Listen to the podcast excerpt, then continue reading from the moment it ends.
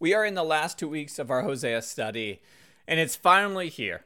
And that we have a bit of reprieve from the onslaught of bringing up issue after issue that Israel has been living out. Hosea is about to remind Israel that you were not born for this. And even though we are literally 30 seconds into the sermon, this is a gospel truth that Hosea starts with.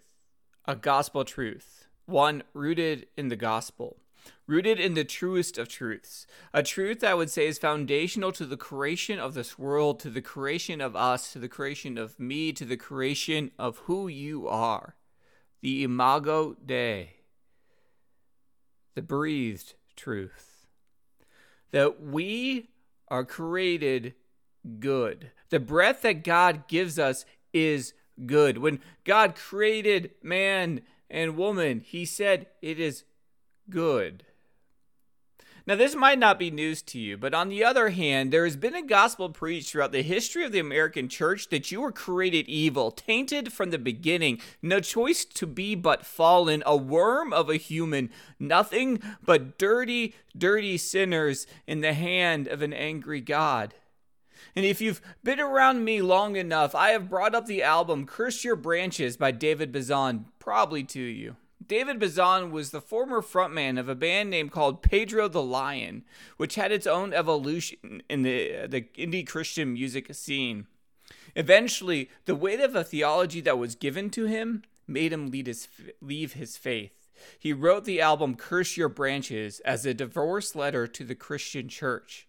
Ironically, the year it came out, it made Christianity's today's top 100 albums because of the vulnerability that David Bazan expressed. In an interview he did with the podcast The Liturgist, he talked about a formidable moment with his daughter when she was born. She was perfect to him. And to think that all of the theology that had been given to him told him that she was a dirty, rotten sinner did not line up. She was an innocent infant, and yet he was told to believe in something completely different than the truth that he saw before him. He could not hold these two in tension, and that's when he began his exit from the church. I say all of this because I wanted to bring up the title song from the uh, album Curse Your Branches, the song Curse Your Branches. There is a lyric that captures Bazan's tension with a notion of being born sinners and thus never giving us an option otherwise. He sings in this song, Digging up the root of my confusion. If no one planted it, how did it grow? And why are some so hell bent upon there being an answer, while some are quite content to answer, I don't know? All fallen leaves should curse their branches, for not letting them decide where they should fall, and not letting them refuse to fall at all. I feel like this hits at a tension that leads us into the beginning of Hosea and one of the struggles that we face in the modern evangelical church. We are told so young that we were born sinners in such a way that it seems that when God knitted us together in our mother's womb, He knitted us with sin. That even before we take our first breath, we're damned creatures. I don't believe that theology is actually true. I think that we stand. I think that the way we think of sin is under it, the way that sin should be understood is way more complicated than just a state given to us without a choice. And in fact, sin, as the Jews would have understood it at this time, and as Paul even talks about it in his letter, is more of a generational or family. It is not something that you did, rather, it's carried in the blood sin passed down by generation to generation. So at the state of birth, it's not something that we do that makes us a sinner by birth. Rather, the child baby does no action to cause the sin to develop, but it's just in their blood passed down. I'm spending time here because I believe that it's important to understand that when God knitted us together in our mother's womb, when God breathed life into us, when we are created at that moment, we are holy good, and whole. I want to say that again. When God breathes that life into us, when that imago Dei is transferred into us, at that moment we are holy, good, and whole. Despite any sin in our blood or our mother's blood, our father's blood, we are created good. Despite that generational sin, we are created good. I am not discounting sin. I'm not discounting the sins of our father or our mother, but rather what I'm trying to say is the sins of our father and of our mother do not define us from the womb. Do not define us from creation. Do not devi- de- define us from who God created us to be and who God is by inviting us into his goodness. All of this serves as a backdrop to the opening of Hosea, where God akins his relationship with Israel to one liking like a father who watches his child grow. He reminds them of their origin story. Out of Egypt I called you, he says in the opening verses. This, this act of calling them out of Egypt is such a simple act, but it's also the beginning of the story of Israel's journey to the promised land. It's Israel's journey to becoming the chosen people. They had they have religious holidays out of remembrance of this just this very act. In fact, their high holy day of Passover is a whole night of reteaching and retelling the story using song and food and wine. Being called out of Egypt is a core memory to the people of Israel, and God is reminding them remember that event. That was an act of love. Remember what I did for you? That should serve as a reminder that I still love you and that I'm for you. And he, and he says, What do I get in response for this? That I called you out of Egypt, so what did you do in return? Well, you went after other gods, these other Baals. God is using Hosea to be extra poetic at this moment. I called you out, and then you called to these other gods. I saved you from slavery, and you desire to return back to slavery. But then the Lord continues his imagery as Father in verses 3 and 4. Verses 3, starting with verse 3 Yet it was I who taught Ephraim to walk. I took them up in my arms, but they did not know that I healed them. I led them with bands of human kindness, with cords of love. I treated them like those who lift infants to their cheeks. I bent down to them and fed them. The Hebrew for what the Lord is saying here, I took them up in my arms, is close to the idea of watching a toddler walk and walking kind of like beside them, like with your arms ready to catch them if they fall. This imagery is God is uh, saying to Israel, like, I allowed you to walk on your own, and I provided these hands of safety to surround you if you were to ever falter. And that, that's a good illusion for the Old Testament, right? God is allowing Israel to walk, to make its mistakes, and providing safety for them for when they fall.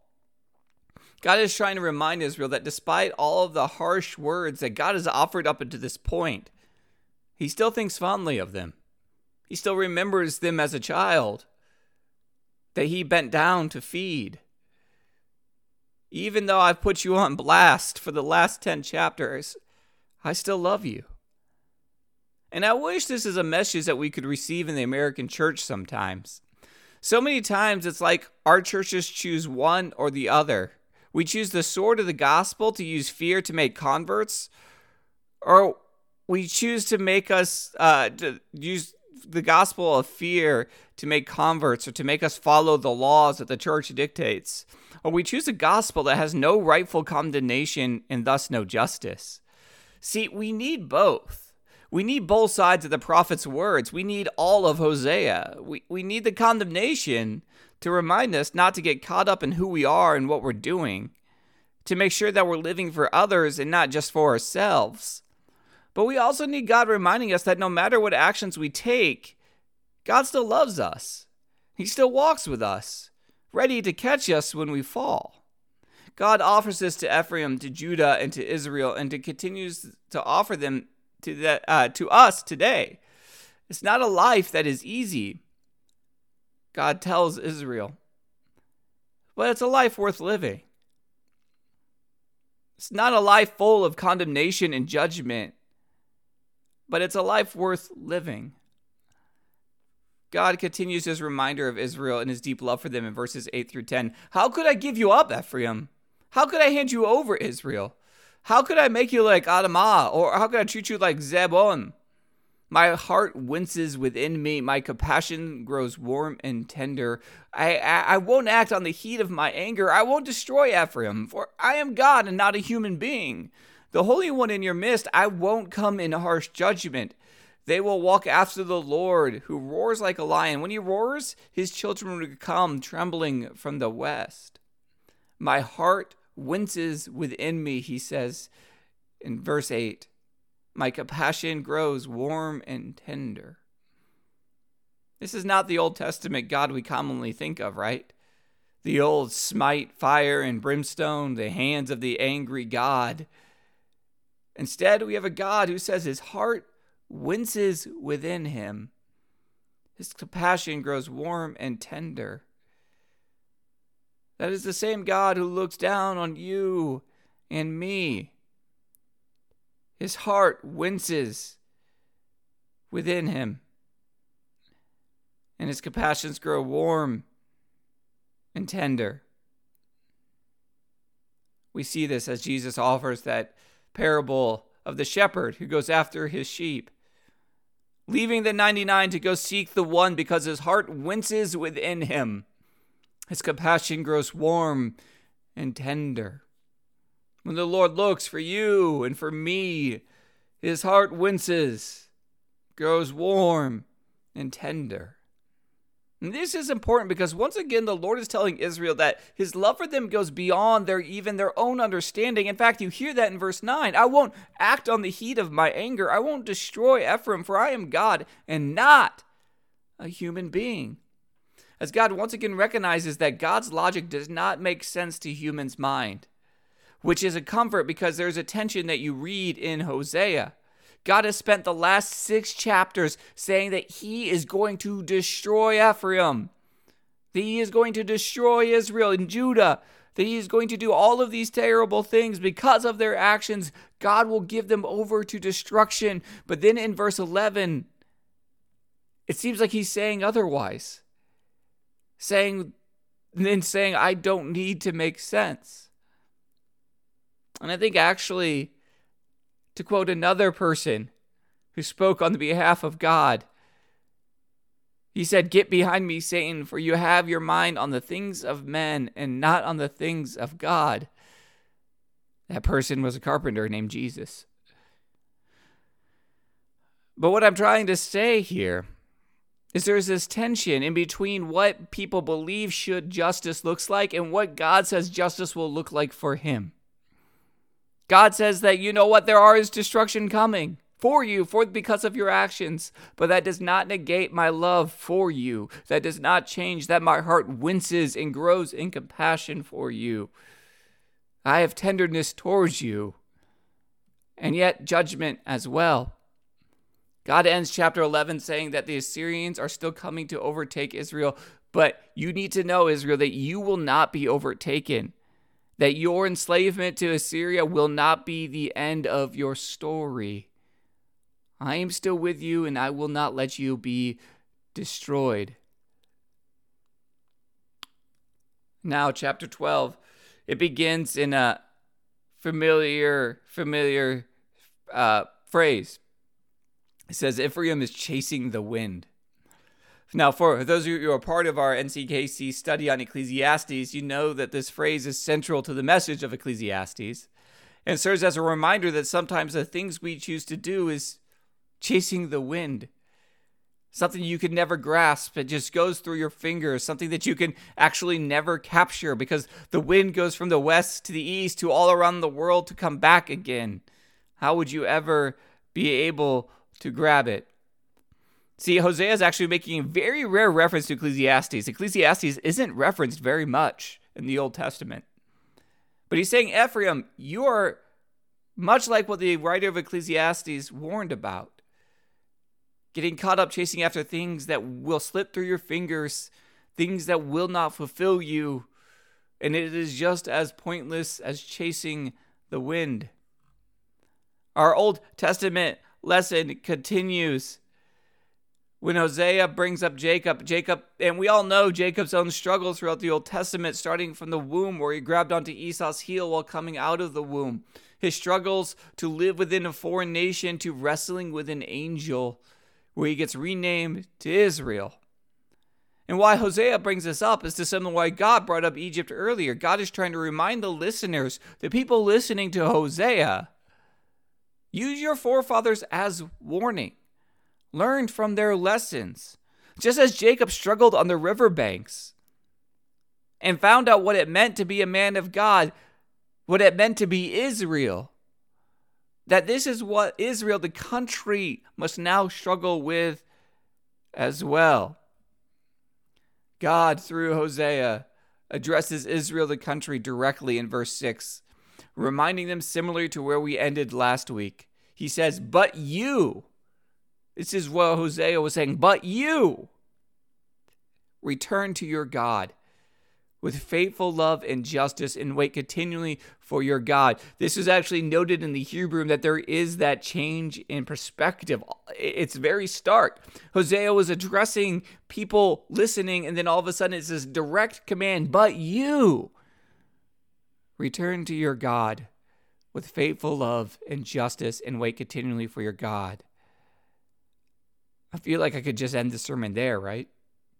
once again with this call to the American church. But you, American church, return to your God with faithful love and justice and continually wait for your God. Return to your God with faithful love, love that is faithful to God and not to the things of man. Justice, justice that is faithful to God and not to the things of man. Not to just return to your God for a moment, for when the cameras are on or for when you get caught not when the story gets broken or when the negative thing happens in our streets, but to seek God continually, not just in the moments that matter. But I won't be faithful to the story of Hosea, of God, if I ended my sermon here, because that's not what happens with Israel, right? They're still offered harsh words. As a reminder, God's punishment is still waiting in the wings. And I need to remind the American church that maybe we are in a time of punishment for our own idols and Baals that we have sought. Verse 8 of chapter 12 resonates with this. Ephraim said, I'm rich. I've gained wealth for myself. In all of my gain, no offense has been found in me that would be sin. Once again, Ephraim claims that richness as a sign that they are without sin. If we are things are going well for them, well, that must mean that God favors them and that they are without sin. And Hosea is reminding them those words are empty. As God says, they are whitewashed tombs, a brood of vipers. Just because they have wealth does not mean that that wealth won't be taken away from them. After all, that's one of the message of Ecclesiastes is that wealth is fleeting and not necessarily a sign that God is with you because of how fleeting it can be. Wealth can be taken away and wasted and spent, but God's goodness cannot. God reminds them that He can return to them living in tents being nomadic people once again, having the dangers of the desert, being people in an exile. God reminds you that I can make you people of the tent again. God reminds them once again about Jacob and his struggles with finding his life and the trickery of Laban. God reminds them of Laban. I'm sorry, I don't know why I did that. God reminds them once again about the slavery of Egypt and how he had to send a prophet to guard them, that prophet being Moses to watch over them. God says all of this because he is reminding Ephraim that there is a time coming that their destruction will serve as a warning to the Israel. It will be a chapter in the sordid history of Israel so that they become a line for other prophets to use to remind others not to make the same mistakes that they're making now. Because what is the past if not something that we should be learning presently from? I'm going to say that again because I think it's important. Because what is the past, if not something that we should be presently learning from? So we're getting close to finishing our study, and I want to ask what have we learned from our own mistakes of the past? How have we turned a blind eye to the stories of our forefathers and our past mistakes in the American church? How have we looked at our current circumstances our current riches to proclaim God's love for us instead of looking back and seeing if God is really with us? Have we spent time researching our past, telling the stories of our past, and not just our past, as in our direct past, but ours as the church? Have we listened to the stories of the black church, the Latino church, the inner city church, and the rural church? Have we spent time learning their stories so that we don't become like Ephraim, who boasted wealth while forgetting their forefathers? I can't but I can't help but take a breath here and feel like I'm breathing recycled air. Air spent by those hundreds of years ago before us, wondering what the church of their present will look like to the, when it becomes the church of the past. Wondering if we are repeating the same mistakes and not learning from our past, and if our children will have learned from us. Are we like Israel, wandering the desert, setting high holy days to retell the stories to our children in hopes that it will stick with them? Are we like Israel, hoping that generational sin will be the only sin that we carry? Are we like Israel in the face of our own destruction? Are we spending time not looking within, but looking at our own riches and wealth, or our desire to blame, blame others? I really do want to love the American church. I do. Much like Hosea's call to love Gomer, I want to be able to drop everything that has happened and open my heart and love her again. Hosea, Gomer, God, Israel, myself, and the American church. God reminded us last week to sow righteousness so that we may reap faithful love. God, remind us this week to return to our God with faithful love and justice and continually wait for you, God. God, remind us that since you have not given up on me, I should give the same grace to those I find along my way, including the American church and those you have called to lead it.